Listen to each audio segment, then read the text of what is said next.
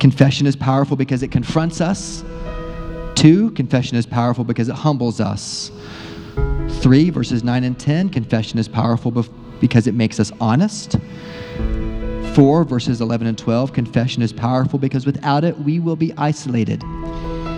5, confession is powerful because it teaches us about ourself, verses 13 and 14. 6, confession is powerful because it deepens us.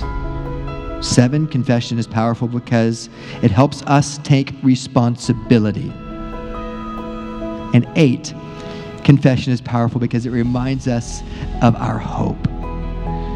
Welcome to the podcast of Trinity Presbyterian Church in Owasso, Oklahoma. Our passion is to show that grace changes everything in Jesus Christ by equipping you to rest in worship, grow in community, and rediscover your calling. To join our body in financial support of this ministry, visit our website at trinityowasso.com.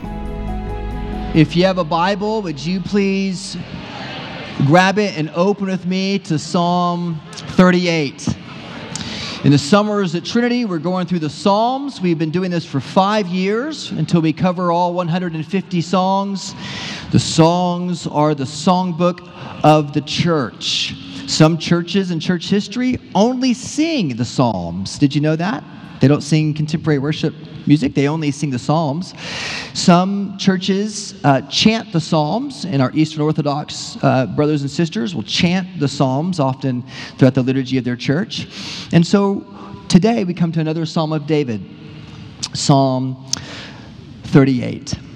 So, sorry, now that you're seated, would you stand with me and let's read together Psalm 38. This is the word of God. Men and women have died to put this into our hands.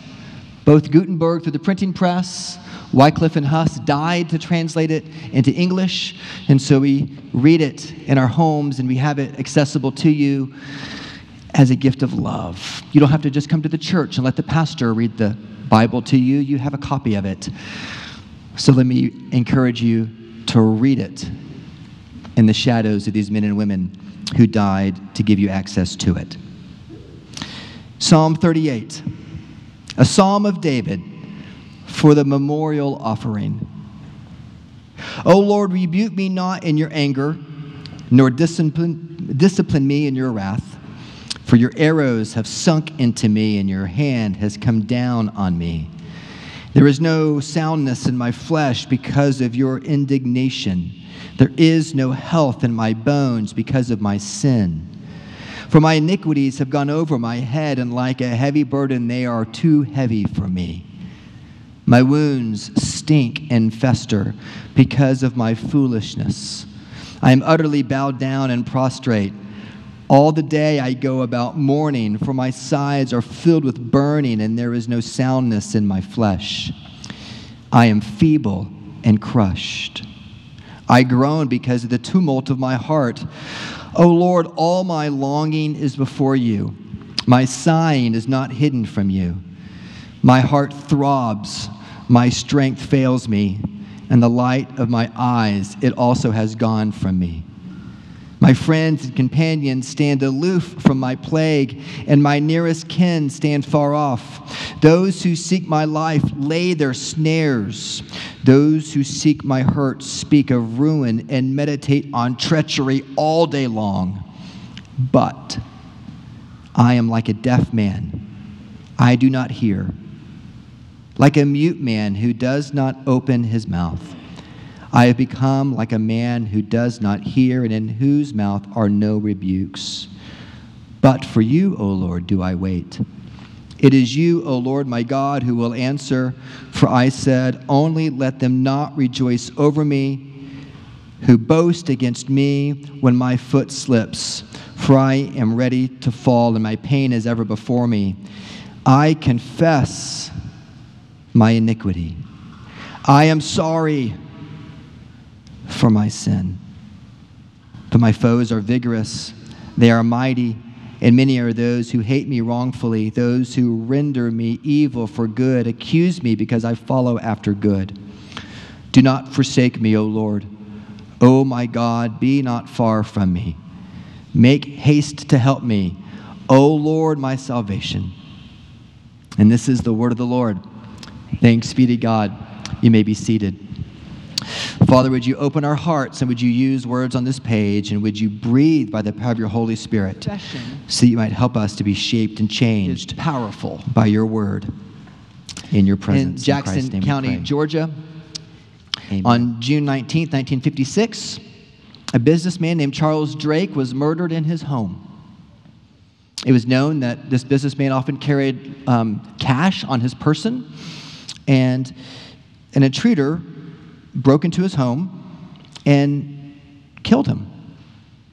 And James uh, Foster, who was a house painter, was accused of the crime. Mrs. Drake identified him and testified that it was indeed him. Three witnesses in the trial had confessed and shared that James Drake was nowhere to be found, not even near the scene of where he was doing a job next door on the day of the murder. But Mrs. Drake's testimony and her identification of James Foster put him in prison, put him in prison for life, and he was sentenced to be executed by the electric chair. The problem was James Foster didn't kill Mr. Drake. And years passed, and James Foster knew of his innocence, and the date of his execution approached. And on this weekend, July 4th, some days before his execution, Rocky Rothschild bragged and confessed to a friend that he was the one who actually committed the murder. And so, years after prison, James Foster was released and he was set free. Confession is powerful. It freed an innocent man from prison. Jameson is the father to a seven year old named Julie, and one summer day, probably much like your homes and mine, the days are pretty unstructured. And Janet, his wife, snuck off to make a grocery run at Costco, and Jameson was left with his daughter Julie for several hours. And in preparation for a conference call, he said, Why don't you paint with pastels in the dining room? And he told her how to get things set up, and, and she tried the best she could, and he went to take the conference call. And the next thing little Julie hears as she's drawing her elephant is Julie, I told you to cover the chair. And to Jameson's um, frustration, um, disgust at his seven year old daughter who's just painting an elephant, she had decided to smear gray pastel all over their nice dining room chairs. And so Jameson, probably less frustrated with the chair and more in fear of his wife, what would she would say when she got home, started to clean the chair. And, and here's his seven-year-old daughter crying next to daddy, who was on a conference call, and she was just trying to draw her elephant. And he wondered, what should I do? And he burned with conviction as he began to try to clean this chair off before Janet got home. And he stopped what he was doing and he pulled his daughter into his lap and he said to her, Honey, I am so sorry. I should not have yelled at you. I love you. Will you forgive me? I confess that I was wrong. And even little seven year old Julie knew what was going on, and she responded with tears and she hugged her daddy's neck and she pulled him close. Confession is powerful. It can heal an innocent man from prison, it can free an innocent man from prison, and it can heal a relationship between a daddy and a daughter. Do you know that psychologically, do you know what confession actually provides people? It, it heals a relationship, like, like a broken bone heals over time. Confession provides the cast for that relationship to heal.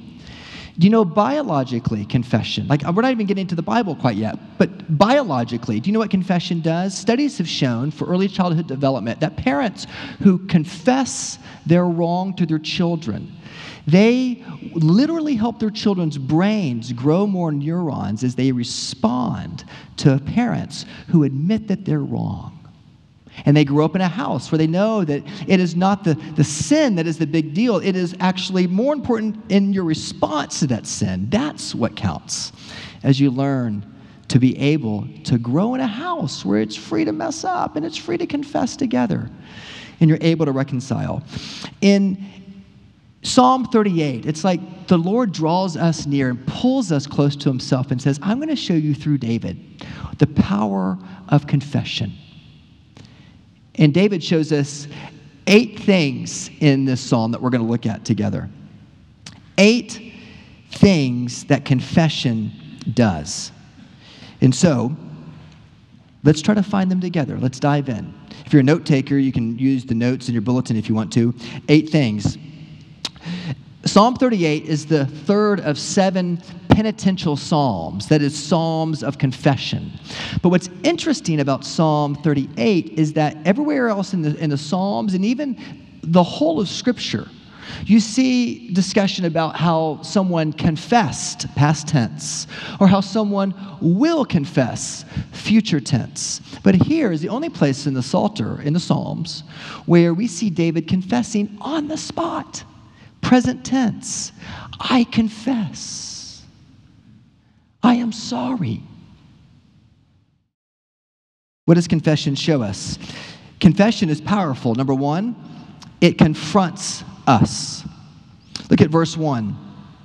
Here, David doesn't ask to be delivered from God's wrath, but he asks to be shown mercy. He knows he deserves God's wrath, which is the first step in confession, admission that you deserve only God's just wrath. That your sin justifies God protecting his holiness from stain and it requires his consuming anger towards sin. And here David uses the word Adonai rather than Yahweh. Not the formal name of God, but he uses my master, O Lord, O master, rebuke me not in your anger. Look at verse 2. He feels it for your arrows. Your arrows, whether that is David's way of describing lightning coming down in the ancient world, or it's just a metaphor for the Lord piercing his heart. He, he says that your arrows of conviction have sunk into me. Your hand has come down upon me. It is heavy upon me. You know, there's a passage we quote sometimes in Psalm 32 that says, When I, when I kept silent, my bones wasted away through my groaning all day long, and my strength was dried up as though by the heat of summer. And your hand was heavy upon me until I confessed my sin to you, and you forgave the guilt of my sin. Psalm 32. And here he uses that same imagery of God's hand pressing down upon him weighing him down with conviction.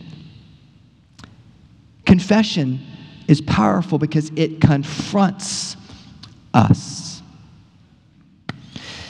Thomas Watson defines uh, repentance in this way. He says, Repentance is the grace of God's Spirit whereby a sinner is inwardly humbled and visibly reformed.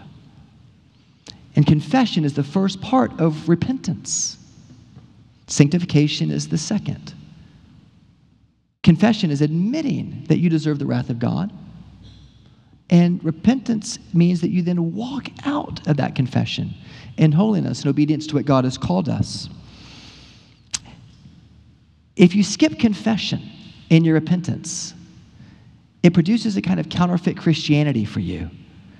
It becomes a toxin to your soul because what it does, if you are able to confess that you deserve the wrath of God and that it subtly begins to breed a self righteousness in you when you begin to skip confession and you begin to, okay, I'm going to change. But you don't ever really deal with the root. And it's not just the sin that you committed, but it's the systems of sin and the idols of sin beneath the sin that actually has the grip on your heart. And so, as confession, works powerfully in our life and we're confronted by the Lord's conviction, would you, oh, fellow brothers and sisters, help me? And would you allow me to help you to grow in our skill of confession? Confession confronts us, and that is an act of grace. Second thing that confession does is confession humbles us, verses 3 to 8. Confession is powerful because it humbles us. Notice, there's no soundness in my flesh because of your indignation. There's no health in my bones because of my sin. My iniquities have gone over my head. He's not just confessing a sin, he's recognizing that there are so many things in his life that he's weighed down by. He is not adequate to walk in light of what God has called him to do. So he confesses all of these things. Confession should humble you. Who should be the most humble people in the world? It should be Christians who recognize the depth of sin in their own hearts and are confessing it to the Lord. Who Christians should be the most humble to run to the aid of those in the world. Why? Because they know they've been redeemed from so much. Christians ought not to be the people who show up on Sunday and then go head to Luby's afterward for lunch because they've got to check the box and they've got to do what it is that culture accepts that they do. No, Christianity is about being fierce about confession before your Father in heaven. Verses 9 to 10 show us that confession is powerful. Confession doesn't just confront us, verse 1 and 2, doesn't just humble us, verses 3 to 8. But verses 9 and 10 show us that confession makes us honest. O Lord, my longing is before thee. David gives his hopes and his hurts and his hangups, and he gives all of his life. My, he sighs before the Lord. Notice, Lord, my sign is not hidden from you. Even God knows your sign. Like He knows what you sigh about. Just think about that for a minute. Your, your spouse, if you're married, may not even know what you sigh about. Your roommate may not know what you sigh about. But your Heavenly Father knows what you even sigh about. And He wants you to be honest to say it to Him.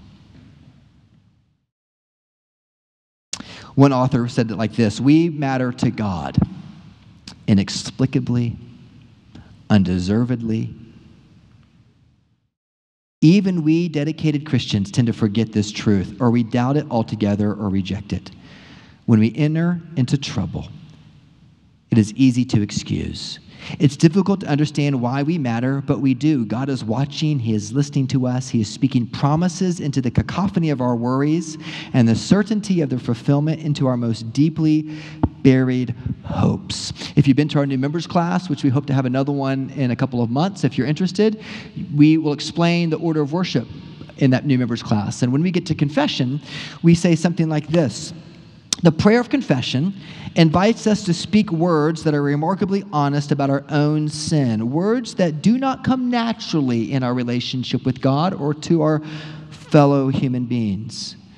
And such honesty, perhaps more than we could ever generate in our own strength or with our own words, becomes remarkably liberating when we see the immensity of God's grace in the face of our sin. And in this way, we can think of the prayer of confession and of the assurance of pardon that follows, not as an onerous obligation, but as a gift of grace to practice together. Confession is powerful. It confronts us, it humbles us, it makes us honest. Verses 11 and 12 show us that confession is powerful because without it, we will be isolated. David tells the Lord what he, what he already knows because God is omniscient. But David finds strength in sharing it. My friends and my companions stand aloof. They, spend, they, they, they are far from my plague. This, this is a physical sickness for David. This somehow he's plagued physically by some illness or sickness, and his friends are like, whoo, Stinks to be you, bro. And David is using that as an illustration of how he is isolated.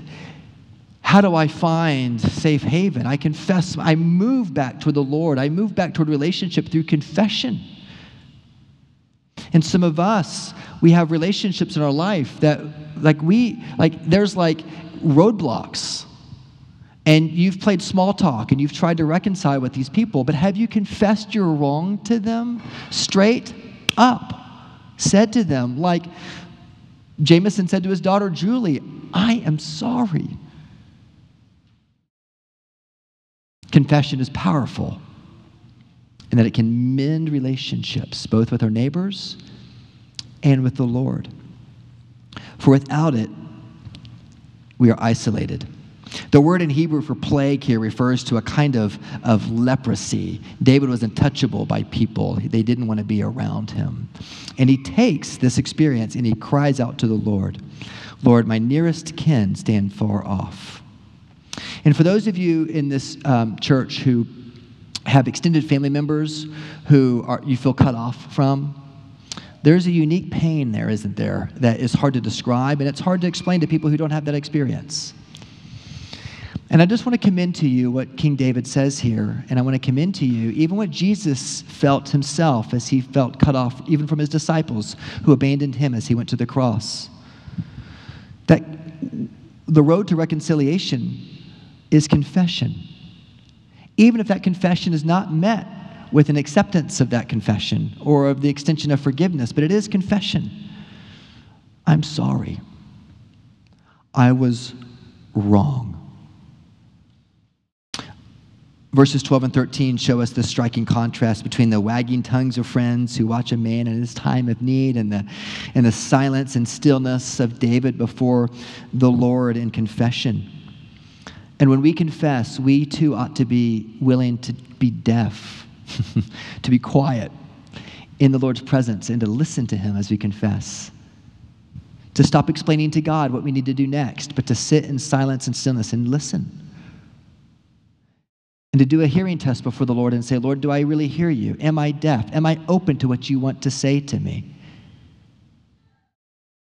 One of the, um, one of the skills that uh, the New York Times uh, columnist David Brooks says that, that Americans have lost is the skill of loud listening. Do you know this concept of loud listening? Like when you're with somebody, you know, when you listen to them, most of the time we kind of load what we're going to say before they finish their sentences.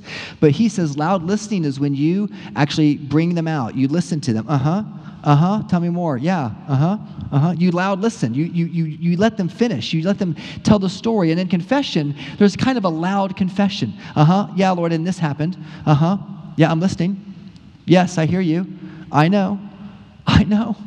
I know. I know. I know I should go to them. I know I should tell them but I don't want to. I'm scared. You listen to your Heavenly Father say, It's okay to be scared, but you know what? You're secure because my son died for you. It's okay to be scared. You know why? Because you're a beloved child, and I will always accept you, and I will sing over you with my love. And you don't need to fear rejection.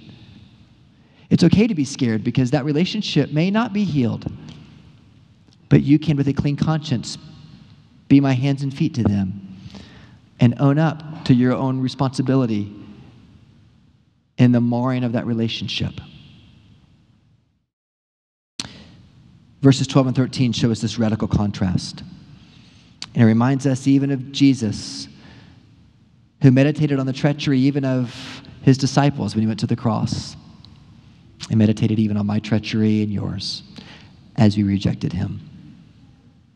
So, if you're taking notes, first, confession is powerful because it confronts us. Secondly, it's powerful because it humbles us. Third, it's powerful because it makes us honest.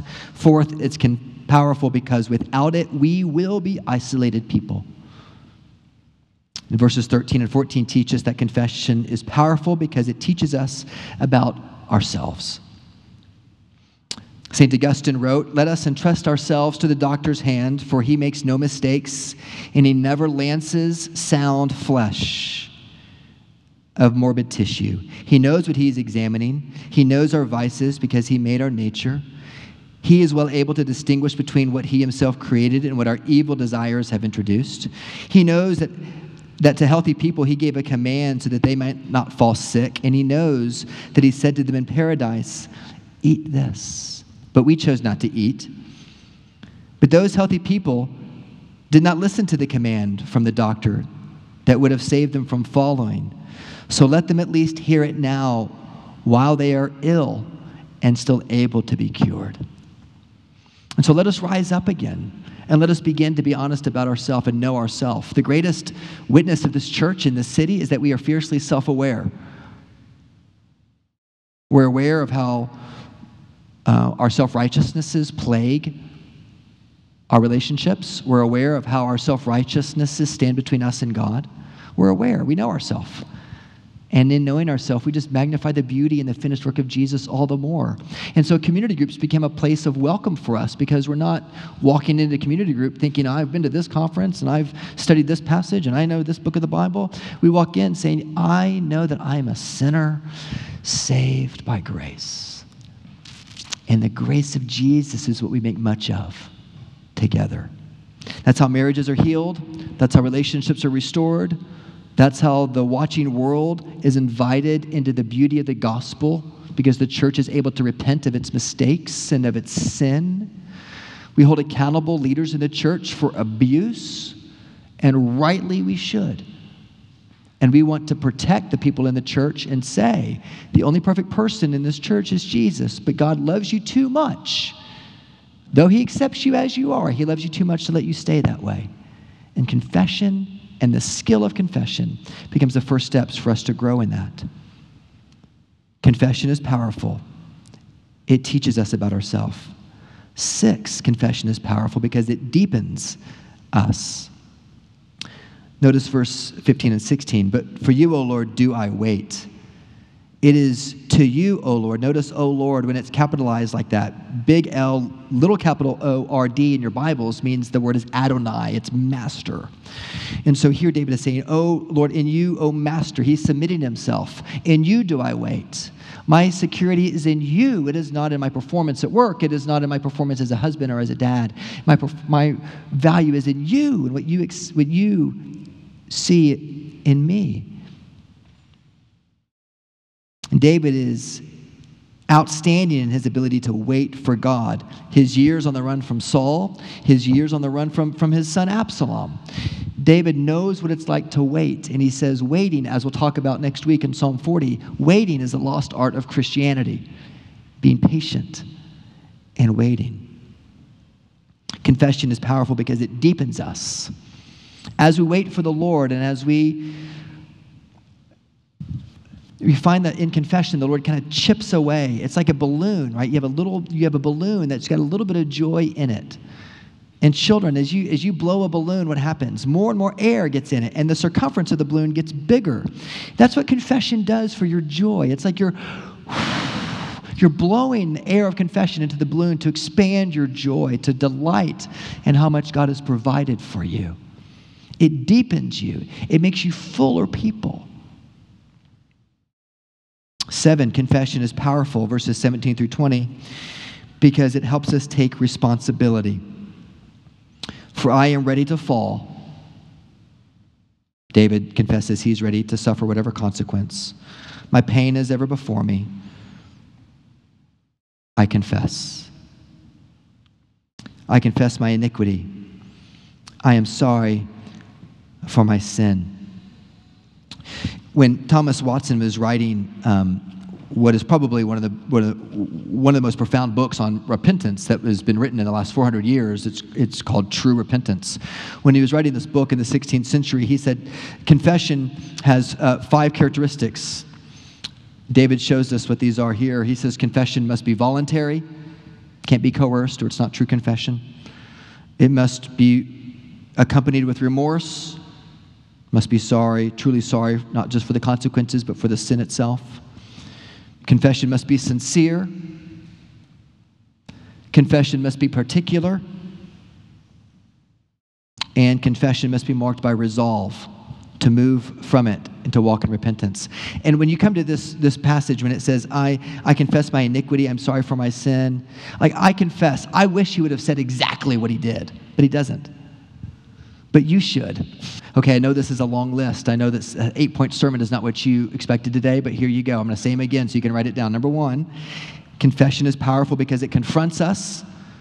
Two, confession is powerful because it humbles us. Three, verses 9 and 10, confession is powerful because it makes us honest. 4, verses 11 and 12, confession is powerful because without it, we will be isolated. Five, confession is powerful because it teaches us about ourself, verses 13 and 14. Six, confession is powerful because it deepens us. Seven, confession is powerful because it helps us take responsibility. And eight, confession is powerful because it reminds us of our hope. To the punch. That's what he says in verses 21 and 22. Do not forsake me, and we o stand Lord. and confess those things. Oh my God, be not far from me. Make haste to help me. Oh Lord, my salvation. Notice that he uses every word he can think of for God here Adonai, Yahweh, Elohim. He just goes for it. Lord, you are Adonai. You are Yahweh. You are the great holy God. You are my God. You are Elohim. Lord, would you make haste to help me? And would you come? Would you open my heart to the beauty of confession? And as we as a church learn what it means to confess, I hope we will experience something of what Jameson was able to experience when he confessed to his own daughter. I hope we get to experience something of what James Foster experienced when he experienced liberty, even though it wasn't his own confession the liberty of being freed, in his case from prison, but ours, freed from the imprison of broken relationships and even broken fellowship with our Savior in heaven.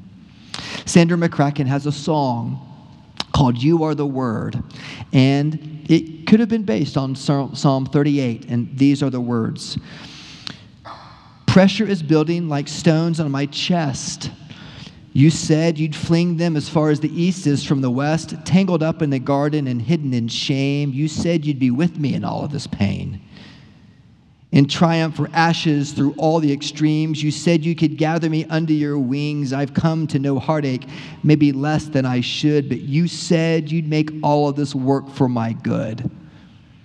Kingdoms will crumble the kingdoms will fall. You said, Trust the one who's holding it all. Your lamp is a lantern, a fire in the spring. You gave me your life, showed your mercy to me.